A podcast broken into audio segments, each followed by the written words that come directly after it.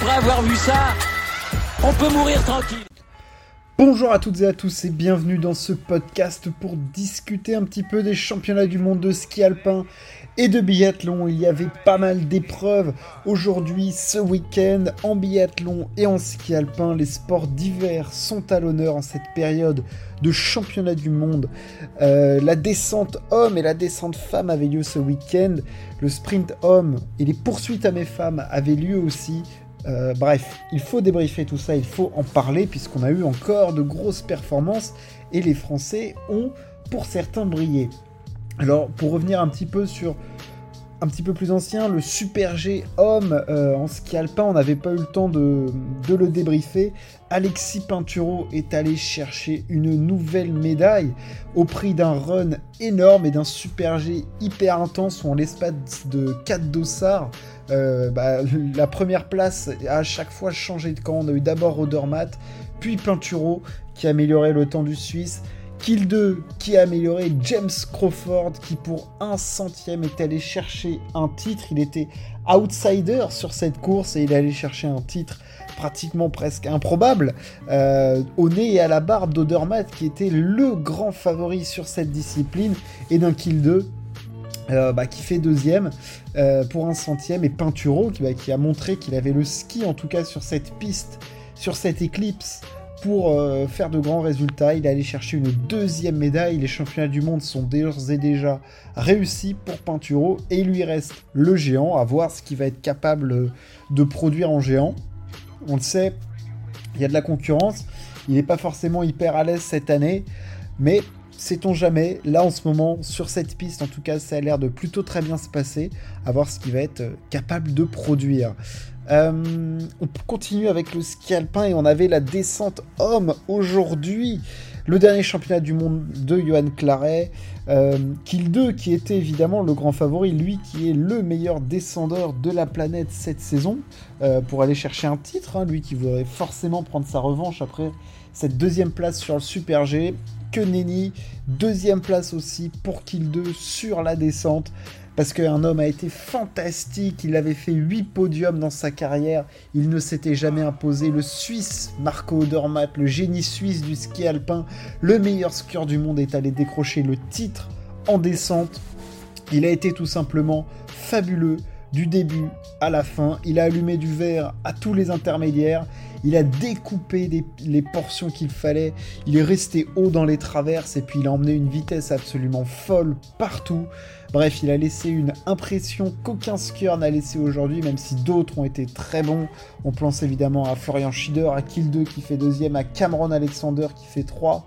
Euh, bref, il y en a un paquet qui ont été très forts, mais celui qui a été le plus impressionnant et de très très loin, c'est Marco Odermatt qui met une demi-seconde à Kill 2, ce qui est absolument énorme. Euh, Marco Schwartz, qui est de plus en plus surprenant en deuxième, fait 4 en, vitesse cette saison, fait 4. Euh, qui avait remporté 3 descentes et seulement 11e. Euh, bref, il y a vraiment eu la course de Odermatt, après Kill 2, et ensuite c'était hyper serré parce que rendez-vous compte que du 3e au, 15e, il y a quoi il y, a, une demi-seconde à peine, c'est complètement démentiel. Euh, Maxence Musaton euh, pour la France a fait une très belle descente, mais voilà, aujourd'hui c'est le couronnement de Kill 2. Euh, franchement, absolument. Et fin de, de Kill 2, qu'est-ce que je dis? De, de l'ami Marco Odermatt, il n'avait pas de titre euh, de champion du monde, c'est chose faite. Euh, et il lui reste en plus sa discipline phare, avec évidemment le géant, mais c'est clair que la libération pour Odermatt, elle est énorme, parce qu'on l'attendait plus sur le Super G, euh, et il allait chercher ce titre en descente. Bravo, bravo à lui. Et Kill 2, bah, les championnats du monde, pour lui, c'est deux médailles d'argent, donc il y a des résultats exceptionnels, mais forcément un peu de frustration, parce que entre la descente et le Super G, je pense qu'il s'attendait vraiment euh, à aller chercher euh, une, petite, euh, une petite médaille d'or quand même. C'était forcément un de ses objectifs. lui qui est super dominant cette saison. Enfin, je veux dire, ouais, il doit y avoir une, une petite frustration quand même pour Kill 2 de faire deux médailles d'argent parce que ah, je pense qu'il je pense qu'il s'attendait peut-être à être à une meilleure, à une meilleure fête, l'ami l'ami Alexander, mais bon, voilà, ça reste quand même deux résultats de, très très haut niveau. chez les femmes, c'est Jasmine Fleury qui a créé la surprise. la favorite Gojia, eh ben, poursuit sa malédiction des championnats du monde. Elle est, elle est sortie, elle a enfourché, elle a fait une petite erreur. Et voilà, enfin, Jasmine Fleury remporte donc le titre. On passe maintenant au biathlon. Alors le biathlon, euh, chez les hommes, on va faire court.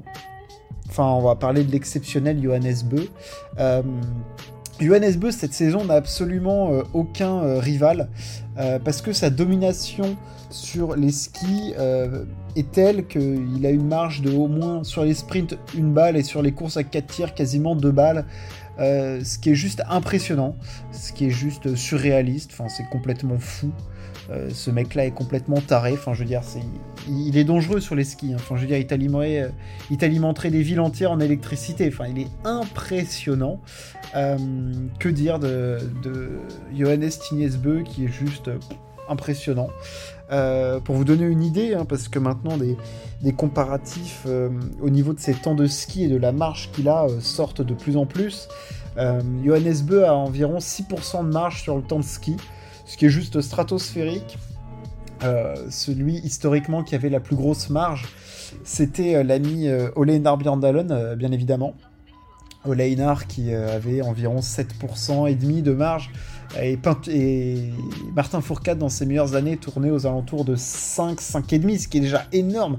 Mais rendez-vous compte, ce Johannes Beu, c'est complètement hallucinant ce qu'il produit. Euh, enfin, moi, je veux dire, il, m'hallucine là. Enfin, je veux dire, c'est terrible pour les autres parce que sur un sprint, même en faisant un 9 sur 10, il colle 35 secondes aux autres. Enfin, je veux dire, c'est horrible. C'est horrible. Euh, c'est complètement stratosphérique. Donc, il remporte sprint euh, poursuite. Voilà, donc on se bat pour, pour les accessites hein, en ce moment face à Johannes Beu. Sur la Light Grid, poursuit sa saison exceptionnelle, parce qu'il fait une saison immense, mais évidemment pas assez pour lutter face à, face à Johannes. Il prend bronze sur le sprint et argent sur la poursuite. Il n'y a rien à dire, mais il n'y a rien à faire non plus. et la Norvège, elle, écrase chez les hommes, en tout cas complètement la concurrence. 5 euh, médailles sur 6. Il n'y a que Samuelson hein, qui allait chercher le bronze sur la poursuite. Euh, et encore, il y a un tir groupé des Norvégiens euh, derrière. que dire, les Français, ça a été très compliqué. Quentin Fillon-Maillet a limité la casse sur le sprint, mais c'était très très dur sur le temps de ski. bref, il n'y a pas vraiment eu de miracle. Hein. sa forme ne s'est pas améliorée d'un coup comme ça. Et Emilien Jacquelin s'est complètement viandé sur le tir debout, ça a été euh, absolument horrible et il n'a pas fait la poursuite. Euh, lui qui était euh, double tenant du titre de la, poursuite. on se souvient évidemment de son duel face à Johannes à Paul Kuka, enfin à Antols notamment, et à Paul Kuka il avait fait craquer tout le monde. Euh, bref, les Français très compliqués. Et Johannes stratosphérique. Johannes, faut vous rendre compte, euh, donc la deuxième médaille euh, d'or dans ces championnats du monde. Il n'avait jamais eu de médaille d'or en poursuite, seulement entre guillemets trois médailles d'argent à Orfilson, Ostersund et Antolz. Et à Paul Kuka la médaille de bronze. Donc voilà, il complète sa collection. Il ne lui manque que l'or en individuel. L'épreuve sera mardi et ce qui va compléter sa collection honnêtement, je ne vois pas ce qui peut l'empêcher parce que la réussite est même de son côté parce que son tir sur le sprint n'est pas parfait. Il fait 4 cordons et ça tombe quand même de son côté. Donc si en plus il commence à avoir de la réussite alors que c'est déjà le plus rapide et le plus fort, bon, euh, voilà, autant dire que chez les hommes, le suspense, euh, on repassera. Par contre, chez les femmes, beaucoup plus serré, beaucoup plus d'intérêt. Euh, le sprint a été remporté par Denise Herman Denise Herman qui commence à se faire un joli petit palmarès hein, du côté du biathlon. Euh, elle qui a été championne olympique de l'individuel, euh, qui a remporté 12 euh, courses déjà en Coupe du Monde. C'est impressionnant hein, ce qu'elle est en train de faire. Elle fait médaille d'argent sur la poursuite parce que la poursuite a été remportée par Julia Simon, la spécialiste de la poursuite cette saison. La française a été exceptionnelle. Elle a fait un 20 sur 20. que dire, à part que c'est parfait. Euh, bravo à elle. Franchement, c'est du bonheur euh, ce que fait Julia Simon euh, cette, cette saison. Elle a été voilà, à la hauteur de son niveau cette saison.